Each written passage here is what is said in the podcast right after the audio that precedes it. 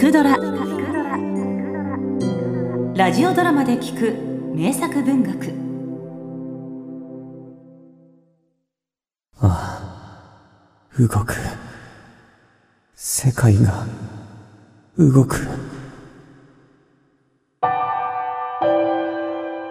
それから夏目漱石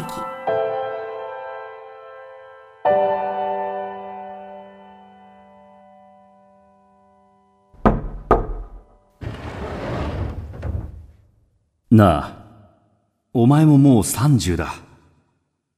そろそろ世の中に出たらどうだ？僕の名は永井大輔。職業はない。この実業家である兄と父親からの援助で一人暮らしている。お前は学校でも自慢の弟だった。なぜ働かない？僕が働かないのは世の中のせいだ。日本は今無理に一等国を気取ったせいで借金まみれだ。国民はその返済に疲れ果て道徳心は荒廃している。こんな世の中ではとても誠実に働けない。だから僕はただ本を読み音楽を聴き文化的で高尚な日々を送っている。それより考えてくれたか？例の縁談。先方の家も大変な資産家だ。父さんももう年だし早く安心させてやれ。資産家の令嬢との政略結婚。それは年老いた父を喜ばせ莫大な財産を与えてくれる。まさに万々歳だ。だが。なんだ？気が進まんか？誰かついた人でもいるのか？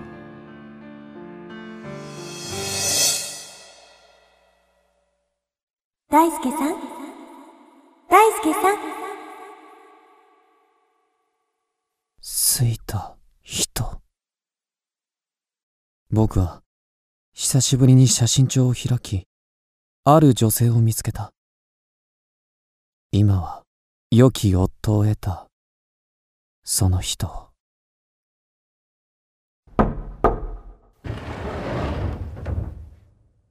よう3年ぶりだな大輔君。僕は今年大阪の銀行を辞めてね。これからはこっちで猛烈に働くつもりだ。君の方は 相変わらずいいご身分だな。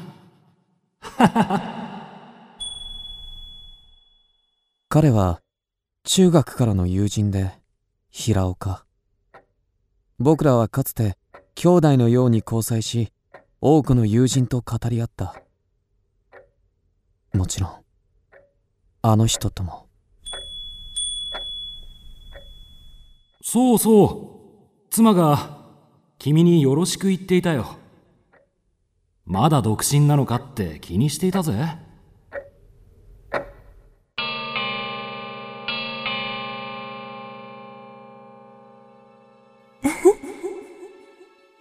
大輔さん大輔さん。その人の名は道代知り合ったのは僕がまだ学生だった頃だ。僕は彼女の流れるような黒い髪美しい二重まぶた浮世絵の美女を思わせるその風情に強く惹かれていた。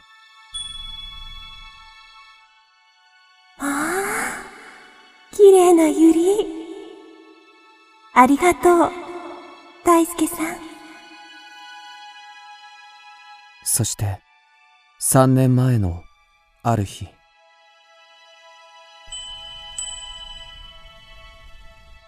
大輔君。僕は道夫さんが好きだ。力になってくれないか当時の僕は人のために行動するのが好きだった。平岡のことが道夫のことが大好きだった。だから僕は喜んで彼らを結びつけた。え？私を平岡さんと？ええ。あなたがっしゃるなら。結婚式の日。僕は泣いた。そしてそのことは今もなお僕の生涯を照らす鮮やかな栄誉となっている。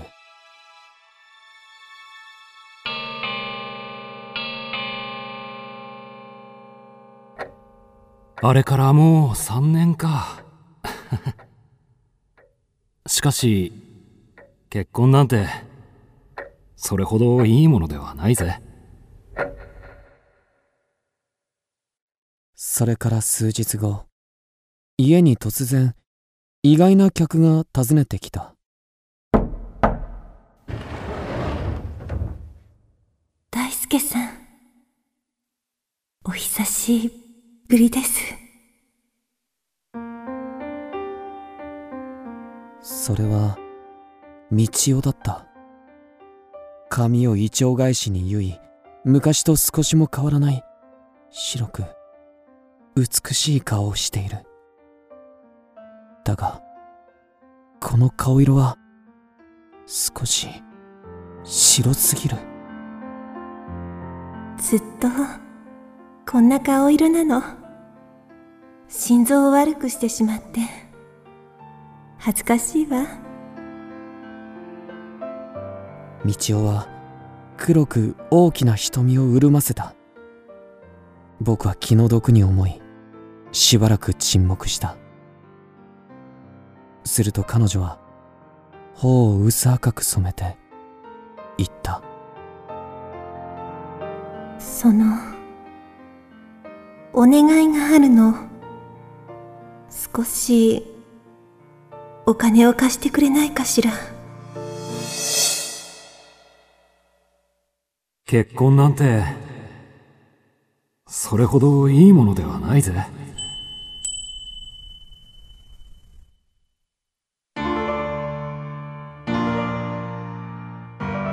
僕は平岡の言葉を思い出した。彼女によると彼は大阪で失敗しかなりの借金をしているという。また最近では家にも帰らず放蕩にふけっているという。私もいけないの。子供を産んですぐ死なせてしまって。それから体の具合が。平岡の借金子供の死道夫の病。たった3年でこうも変わるものか。もしや二人は結ばれるべきではなかったのだろうか。いやそもそもなぜ僕はその手助けをしたのだろうか。次第に僕の心はあの頃に帰り始めた。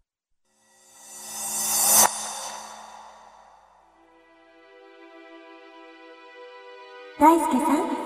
大輔さん？僕は道夫さんが好きだ。え？私を平岡さんと？誰かついた人でもいるのか？あなたはなぜ？奥さんをおもらいにならないの？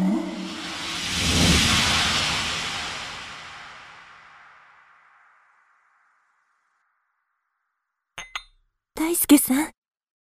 具合も良くないし私そろそろ。道夫さん。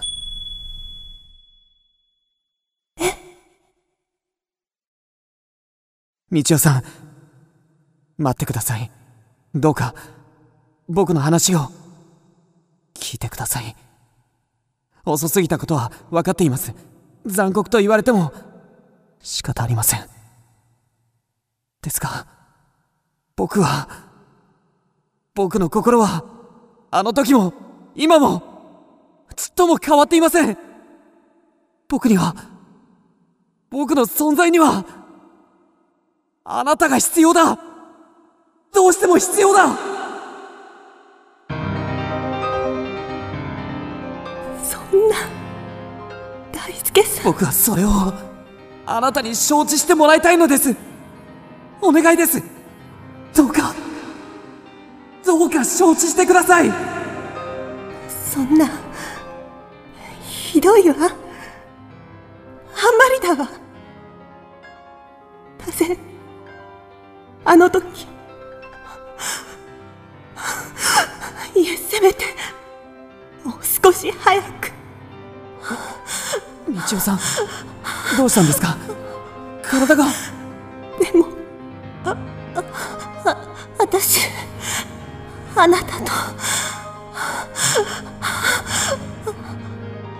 あなたと。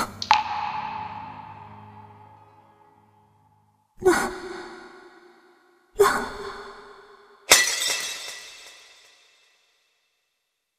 道夫さん。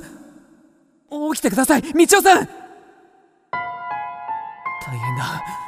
医者を。道夫さん。道夫さん。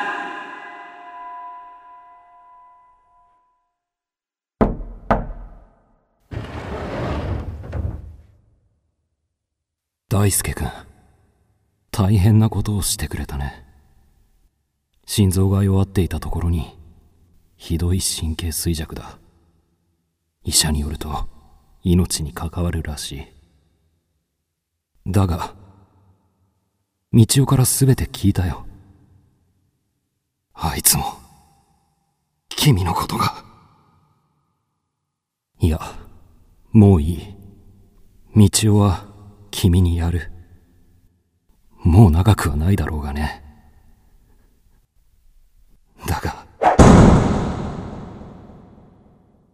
ならなぜ君は3年前道を僕にくれた。君は結婚式の日僕のために泣いてくれた。僕はそれが嬉しかった。なのに君は自分のしたことが分かっているのか。人の妻を奪い夫の名誉を毀損した。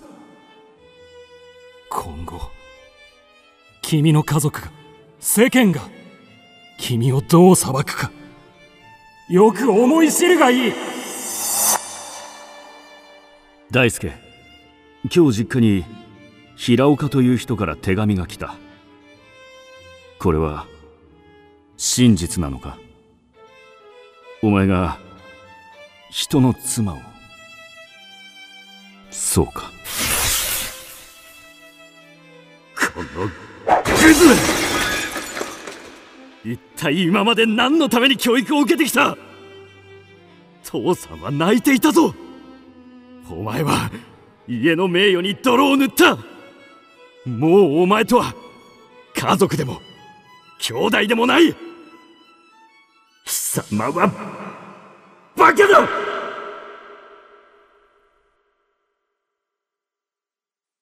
僕は無二の親友を家族を失った。僕に残されたのはただ一人。ああ道夫道夫に会いたい。だが彼女もあとどれほどの命だろう。僕はこれからどうすればいい？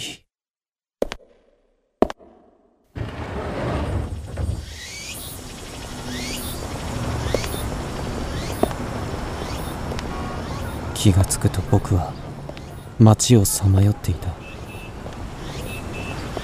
日差しはまるで僕を焼き尽くすかのように無慈悲だったはあ暑いそうだまず仕事を職を探さなければ。そう思って僕は飯田橋から電車に乗った。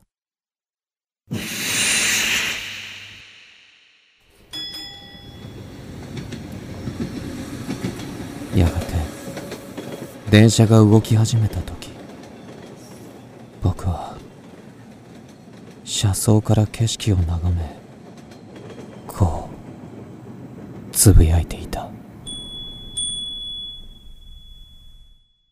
ああ動く。世界が動く。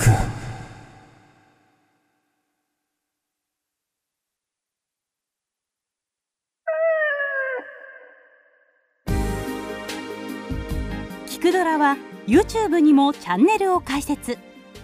チャンネル登録お待ちしています。